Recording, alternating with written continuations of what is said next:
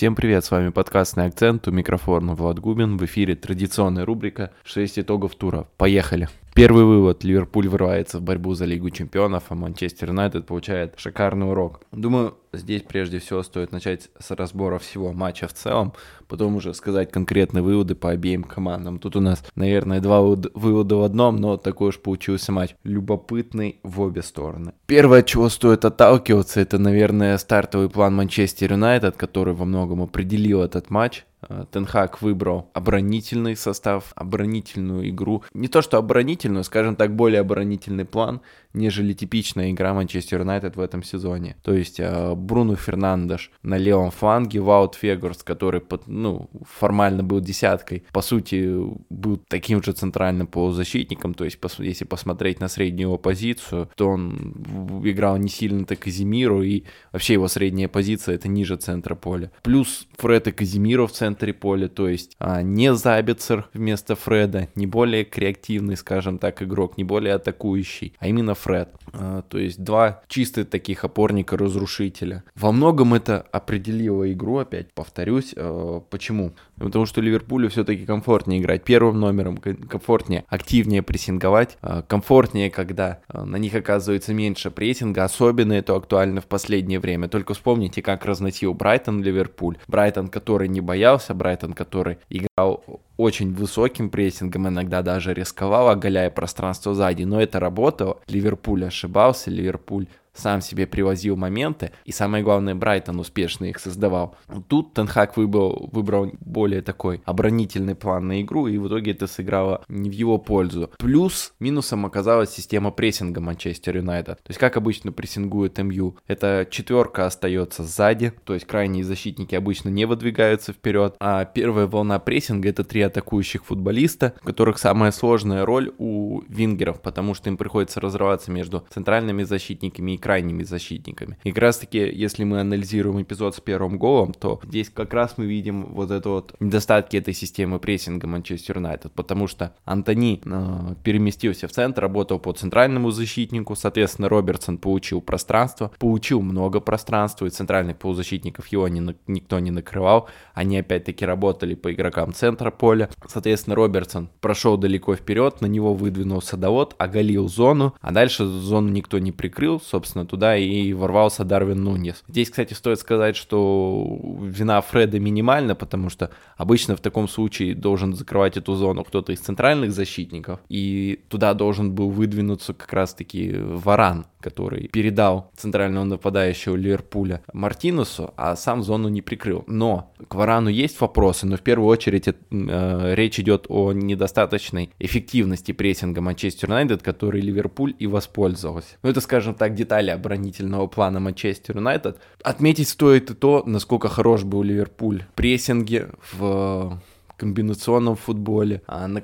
Ливерпуль, по сути, был классическим Ливерпулем, тем Ливерпулем, который выигрывал титулы. А не Ливерпуль большей части этого сезона, а вот тот Ливерпуль, который действительно боролся с Сити, который брал Лигу чемпионов, брал титул. Абсолютно классический во всех пониманиях, то есть высокий прессинг, тройка на правом фланге Харви Эллиот провел великолепный матч. Джордан, Джордан Хендерсон наконец-то вернул себе былую форму и отлично смотрелся на позиции левого центрального полузащитника, где у Ливерпуля традиционно играет э, наиболее э, подготовленный, скажем так, в плане контроля мяча футболист, справился со своей, со своей ролью отлично даже при том, что Фред часто играл по нему индивидуально. Отличные подключения крайних защитников, а, полное взаимопонимание в атаке, то есть наконец-то это троица, где Кодик Гакпо новичок, Дарвин Нунис еще притирается, наконец-то, похоже, у них наладилось какое-то взаимопонимание, и это работало шикарно. Плюс, конечно, реализация выше того, что они создали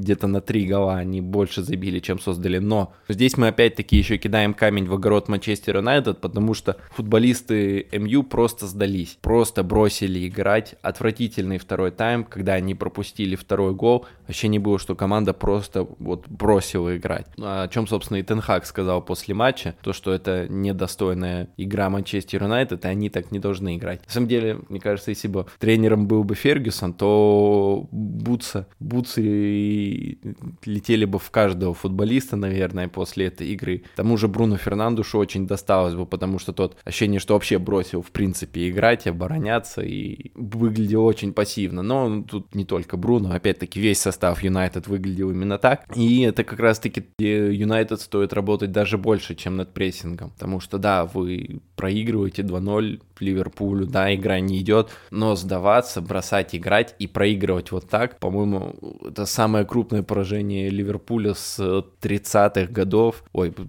самое крупное поражение Манчестер Юнайтед, извиняюсь, где-то с 30-х годов, то есть вы понимаете уровень позора, уровень разгрома, и главное, здесь как раз-таки речь про футболистов МЮ, их психологию. Если пройтись еще немного по индивидуалиям, то здесь мы увидели то, что у Манчестер Юнайтед большие проблемы в центре поля, недостаток техничных футболистов, да, то есть э, очень было заметно, что не хватало Кристиана Эриксона, потому что ни Фред, ну, про Фреда, я думаю, вы все знаете, он хорош в обороне, но когда дело касается продвижения мяча какого-то э, атакующего, скажем, когда дело касается, скажем, скажем так, его игры в атаке, его игры в пас, его роли в билдапе, то тут все совсем плохо. Казимиро, э, да, очень высококачественный футболист, но опять-таки не совсем то, у него другая роль, и если вы помните, то в реале он как раз-таки отвечал в первую очередь за оборонительные действия, а вот продвигали мяч вперед Кросса и Модрич, а тут у него Кросса и Модрича не было, тут у него выше играл Ваут Вегорст, который центральный нападающий вообще-то, классический центральный нападающий, только в МЮ нашел себе такую новую необычную роль. Да, не хватало Кристиана Эриксона, но в принципе такой недостаток виден очень хорошо. Да, даже, кстати, Забицер, вышедший, вышедший на замену,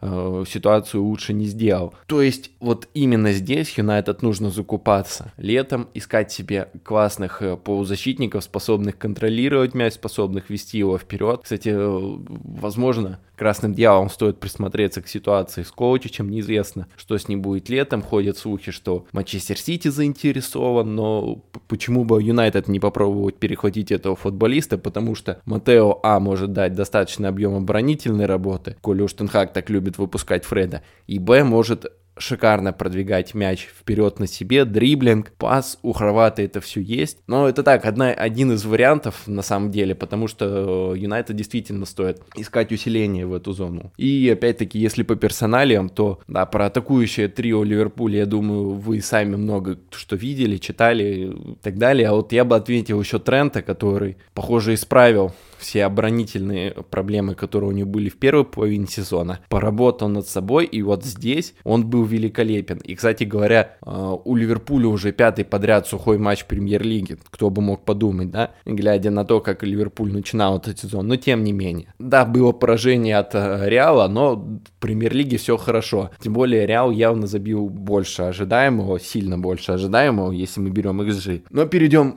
к тому, как это повлияет на сезон. Я думаю, на Манчестер Манчестер Юнайтед, на какой-то их психологический настрой это вряд ли сильно скажется. Глобально у команды все равно все хорошо, у них есть титул, они идут на э, спокойном, скажем так, третьем месте, то есть вряд ли э, место в Лиге Чемпионов куда-то от них ускользнет, но это будет хорошим уроком. Э, хорошим уроком в плане того, что не нужно сдаваться, не нужно прекращать борьбу, борьбу, а, потому что можешь получить так. Б, я думаю, это хорошая такая встряска после титула, потому что видно было, что игроки как-то не, не лучший матч проводили с самого начала, то есть много было невынужденных ошибок. Возможно, э, как-то расслабились после победы в Кубке Лиги, возможно, там отмечались или я уже не знаю, в чем дело, но с, даже с первых минут это была не их не лучшая игра. И это, наверное, научит команду, что выкладываться нужно всегда. Да, вы выиграли титул, но поотмечали спокойно, но следующая игра совсем скоро это английская премьер-лига, и здесь нет места для того, чтобы расслабляться. И если опять-таки вспоминаешь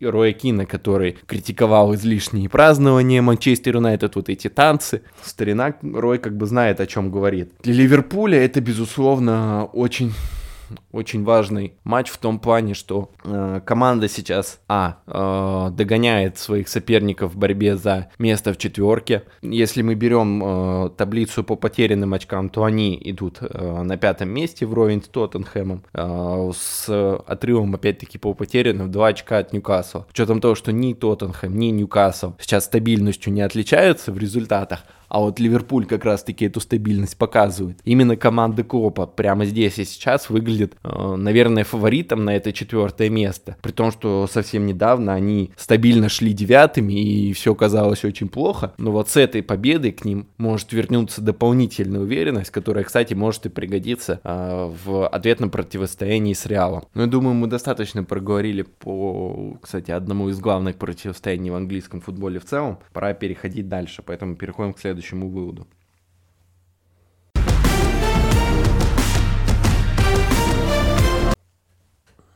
Второй вывод, Кристал Пэлас находится в серьезном кризисе. О чем я говорю? Э, Орлы в новом году, то есть в 2023 году, пока не одержали ни одной победы. Мало того, у них, их серия без побед растянулась уже на 10 игр во всех турнирах.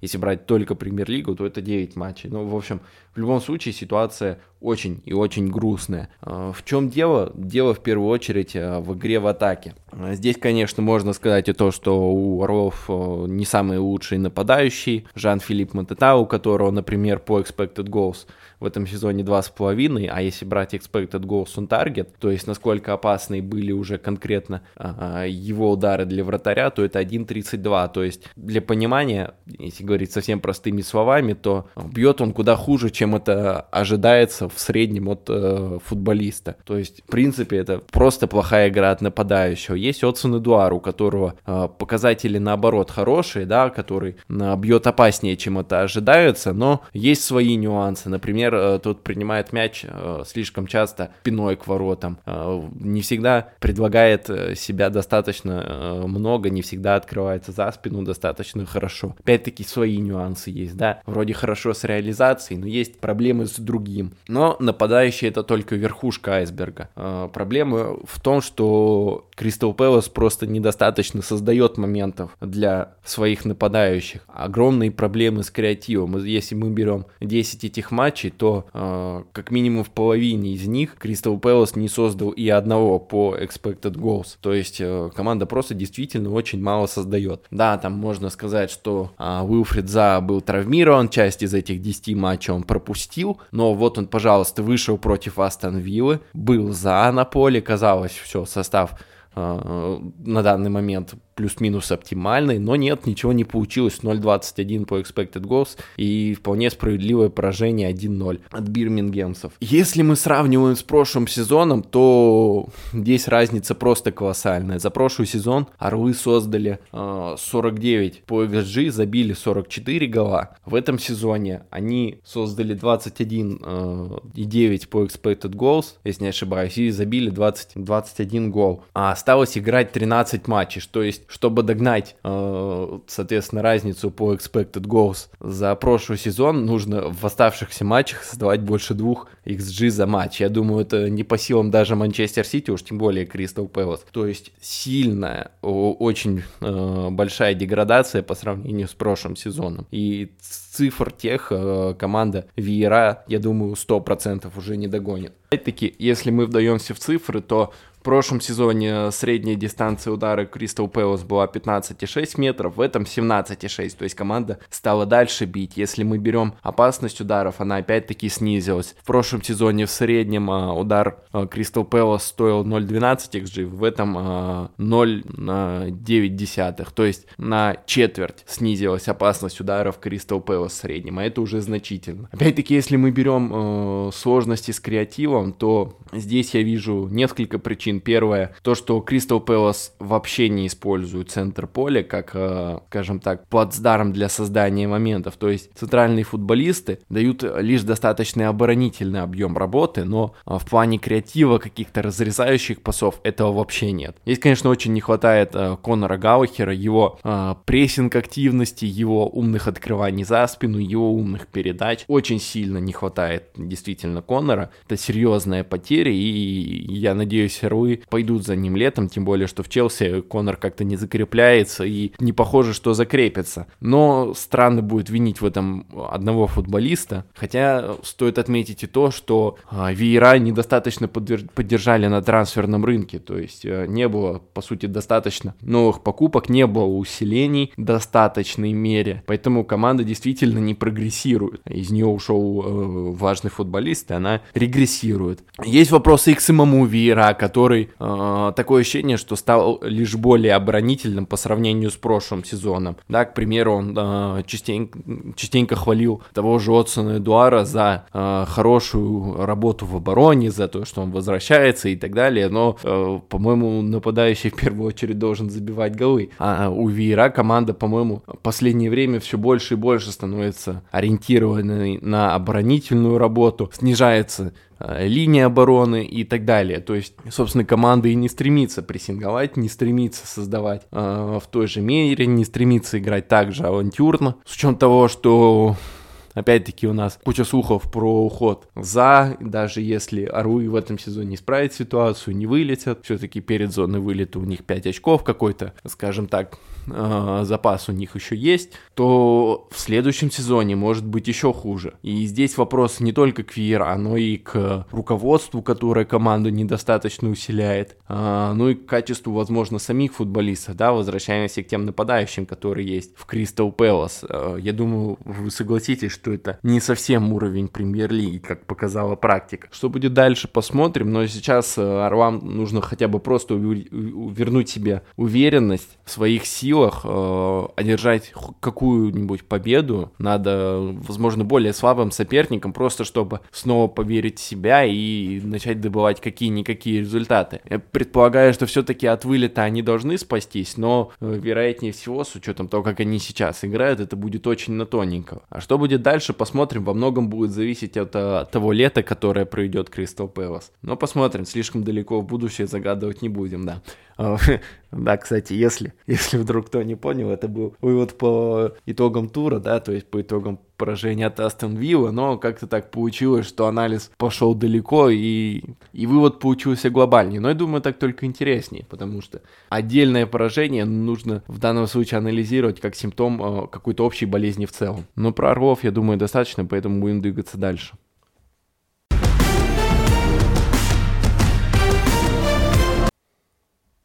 Ньюкасл в следующем сезоне может представлять куда более грозную силу. Да, на самом деле Сороки проиграли Манчестер Сити, проиграли 2-0, казалось бы, что тут хорошего о них можно сказать, а на самом деле хорошее сказать вполне себе можно, потому что, а, мне кажется, вот эта победа 2-0 это в первую очередь заслуга именно того, насколько великолепно сыграл Манчестер Сити. Лично мне кажется, что э, этот матч был одним из лучших э, для горожан вообще в этом сезоне. Именно по качеству футбола, которое показал каждый отдельный игрок. То есть минимум ошибок, максимум движения, взаимопонимание, единоборство. Все, просто идеальный матч, мне кажется, от каждого футболиста горожан. Даже Эрлинг Холланд э, был куда больше вовлечен в э, игру команды, чем обычно. Здесь опять-таки взаимопонимание налаживается потихоньку, то есть норвежца партнеры видят чаще, используют чаще, еще и сам норвежец двигался больше. Но здесь опять-таки не только к нему, здесь комплимент абсолютно всей команде и каждому игроку, который был на поле в тот вечер. Да, но что касается Ньюкасла, то они на самом деле сделали очень неплохую работу. То есть, э, если мы берем э, статистику матча, то здесь мы можем сказать то, то что прессинг Ньюкасла на самом деле заставлял э, Сити искать какие-то новые решения. То есть, например, длина ввода от ворот 51,6 метра. Это, например, выше среднего результата по лиге в этом сезоне. То есть, действительно, Сити, чтобы избежать прессинга Ньюкасла, играл очень высоко. Эдерсон действительно не отдавал короткие передачи, как обычно, а выпуливал вперед. А, build-up до финальной трети у Манчестер Сити 14,3%, то есть э, примерно столько их атак, начинаемых от своих ворот доходило до финальной трети соперника, да, это гораздо ниже среднего показателя Манчестер Сити по этому сезону. Это в целом средний э, результат по лиге. То есть э, в этом плане горожане действительно были вынуждены играть, э, скажем так, хуже обычного, показали результат средний по сезону. Опять-таки длина паса со своей третьей одна из самых высоких за сезон для горожан. То есть, э, что мы можем сказать? Ньюкасл действительно заставил Сити играть в тот футбол, в который хотел, и у них это получилось, да, потому что э, Сити гораздо чаще обычно выбивал мяч вперед, горожане э, гораздо чаще действительно использовали длинные передачи, их атаки куда реже доходили до финальной трети соперника. Но опять-таки здесь сказался невероятный класс футболистов, э, Фил Фоден тот же, его первый гол, чисто индивидуальное мастерство. Поэтому что я хочу сказать, как только у Ньюкасла футболисты станут лучше, как только команда усилит некоторые зоны, да, э, атака, потому что у них э, на самом деле были моменты в этом матче, но они часто даже не доходили до удара, чего вспомнить только э, выход Гордона практически один на один, когда он наступил на мяч и, и упустил свой шанс. Это просто один из примеров, я думаю, тот, кто смотрел матч, согласится, что таких моментов было несколько, и э, Сороки могли забивать, но элементарно не всегда хватало качества футболиста в финальной трети. Э, тот же Калум Уилсон сейчас не в лучшей форме, провел, возможно, не лучший матч, э, что именно касается его э, работы как центрального нападающего перед воротами. Вышедший на замену Исак тоже был не лучшим. И я веду именно к этому, то что да, именно командная игра у Ньюкасла сейчас поставлена просто превосходно. Добавь к ним лучшей, лучше индивидуальности, более высокий класс исполнителей, я думаю, летом Ньюкасл будет усиляться, а как иначе, деньги у них есть, команда хочет расти, и в следующем сезоне Ньюкасл должен планомерно стать еще лучше и представлять еще большую угрозу для своих соперников. Вот такие дела, такой вот вывод по итогам их э, поражения от Сити. Ну а пока будем двигаться дальше.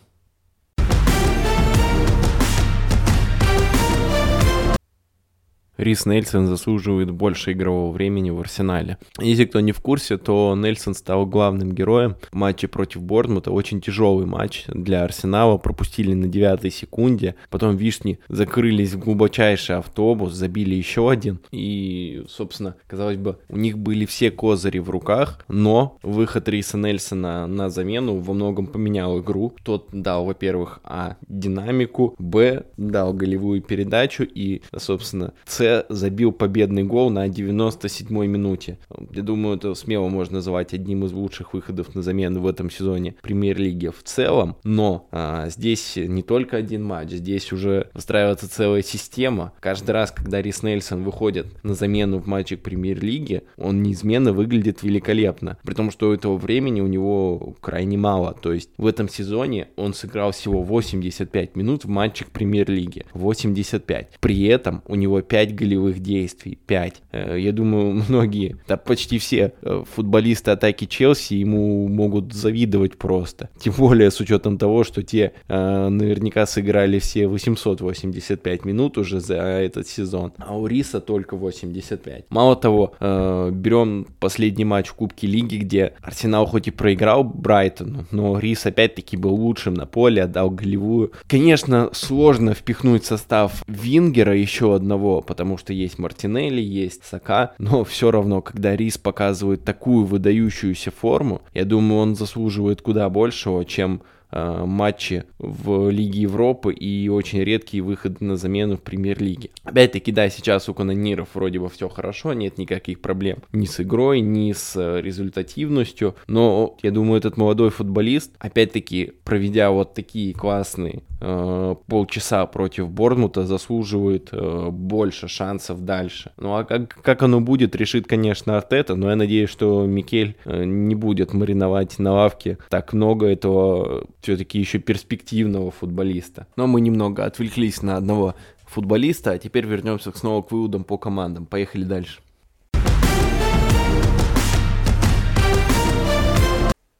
Саутгемптон подает признаки жизни. Очень важный матч для святых стал э, матч против Лестера, где они смогли добыть ключевую победу. Э, матч за 6 очков, так называемый, потому что обе команды в борьбе за выживание. Для обеих команд э, этот матч был исключительно важен. В борьбе за сохранение подписку. Именно святые смогли его выиграть. Да, возможно, не идеальный матч, возможно, лисы заслуживали большего, но что понравилось лично мне, это боевой дух и характер святых в этом матче. Да, опять-таки, это не был какой-то идеальный матч, и они позволили лисам создавать моменты, и те, на самом деле, насоздавали, чтобы забить, как минимум один. Но, что было главное, это бойцовский дух, это желание дорабатывать в каждом эпизоде. Даже старик Тео Уолкот абсолютно фантастическую игру провел, играя на позиции номинального центр-форварда, он э, постоянно отрабатывал в обороне, оказывался абсолютно везде, на любых участках поля, постоянно был в гуще событий. Но это, наверное, касается в целом всех футболистов святых, потому что действительно именно в плане борьбы, именно в плане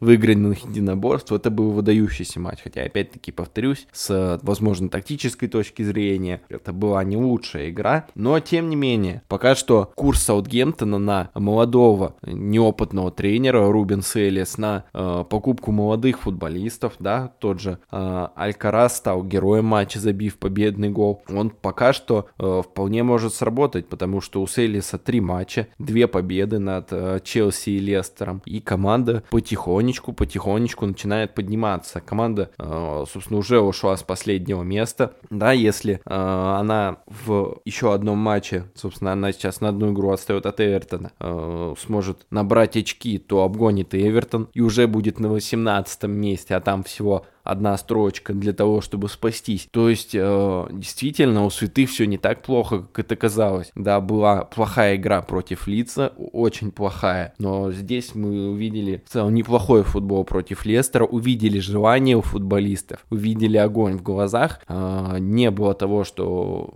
святые как будто уже приняли свой вылет, они действительно хотят бороться, и это самое главное. Возможно, какие-то тактические наработки, какое-то взаимопонимание с э, многими молодыми новичками, оно придет. Но сейчас, что самое главное, у команды есть огонь в глазах, жажда победы. Э, все, все, все, все согласно э, основным тезисом футбола Копатыча.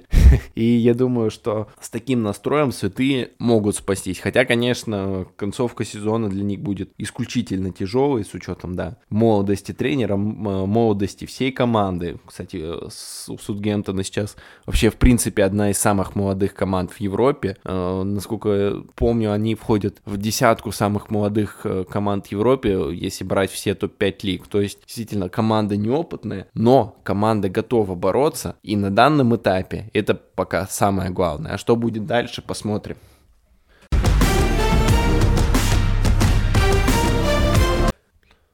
Брайтон невероятно крут. Э, наверное, в первую очередь я хочу сделать этот вывод не столько про какой-то тактический разбор, сколько просто передать а, мое впечатление, мои какие-то эмоции от игры Чаек в последних матчах, э, точнее, последних двух матчах. Да, конкретно сейчас мы возьмем игру с Вестхэмом, потому что что Вестхэм, э, что Фулхэм поставили перед Чайками очень непростые задачи в плане их игры в обороне, в плане их персонально ориентированного прессинга, но Брайтон успешно решил этот, эти вопросы в обеих, э, в обоих матчах. С небольшой, конечно, поправочкой, потому что Фулхэму Брайтон проиграл, но там просто не, не лучшая реализация и просто невероятная игра Бернда Лена, да, если мы берем XG, то э, Брайтон, если не ошибаюсь, там на три гола играл в этой игре, то есть, ну, сами понимаете, все работало, просто, просто Лена все затащил, ну и, скажем так, сами э, футболисты Брайтона в завершающей стадии вели себя не лучшим образом, но именно в том плане, как команда работает, в том, в том плане, как команда преодолевает э, трудности, э, как команда команда действует по сопернику, подстраивается под него, анализирует прямо по ходу матча, меняется, это просто потрясающе. А, опять же, если мы возьмем матч с Вестхэмом, то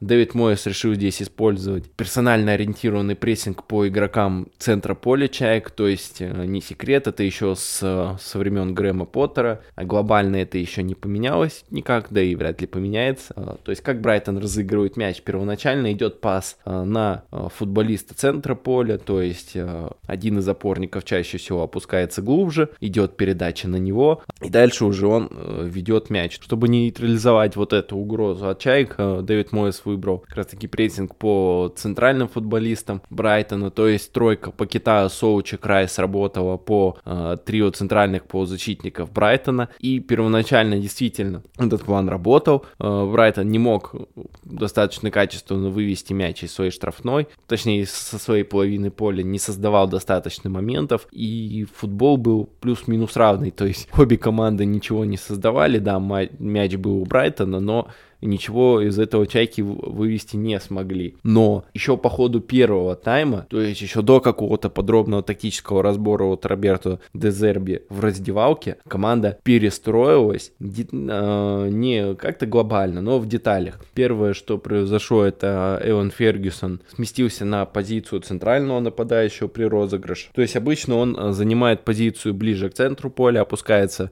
в более глубокую позицию для помощи в розыгрыше. Здесь он занимает занимал, скажем так, более традиционную классическую позицию перед центральными защитниками, и уже от центральных защитников Брайтона пошел напрямую к нему. То есть, минуя центр поля, сразу на него, а уже Фергюсон э, передавал мяч назад, там и забросы скидывал на партнеров, и короткие передачи принимал, отдавая на партнеров назад. И вот отсюда Брайтон уже строил атаки. Второе, когда собственно, вашу пару центральных полузащитников так хорошо опекают, да, то есть МакАлистер играл чуть повыше, допустим, а вот э, по Кайседу и Гроссу, игравшим глубже, работали очень хорошо. В этом плане, что поменялось в игре Брайтона? Э, Гросс ушел повыше, э, разыгрывать остался один Кайседу, и получилось, что оба Соучик и Пакета работали по одному Кайседу. То есть, э, так как Гросс ушел куда-то далеко, ближе к чужим воротам, а ориентировка на прессинг осталась, двое работали на одного,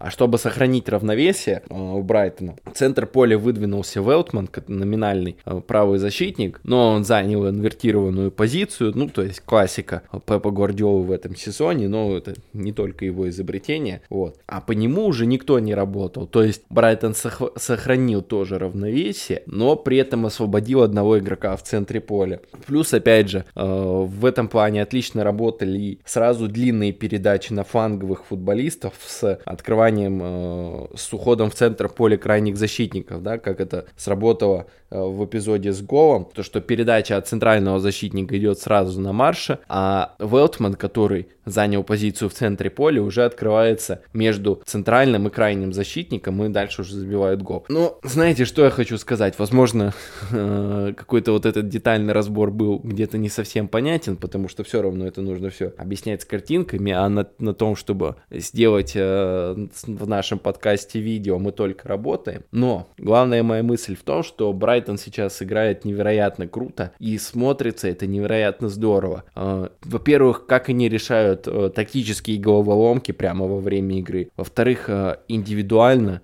многие футболисты сейчас находятся просто в невероятной форме. Тот же Каору Митома, тот же Соли Марш, тот же молодой Фергюсон, который потихонечку проявляет себя, показывает класс. А Алексис МакАлистер сейчас на невероятном уровне. Да, то есть Брайтон э, сейчас та команда, смотреть за которой просто невероятное наслаждение. Поэтому если вы вдруг э, пропускаете матчи чаек, то очень и очень зря. И просто советую присмотреться к ним поподробнее. А на этом у нас все. Спасибо, что были с нами. Спасибо, что дослушали до конца. Надеюсь, вам понравилось. Оставляйте отзывы в комментариях. Буду рад э, любым вашим мнениям. Еще раз спасибо за прослушивание. Всем пока, до новых встреч.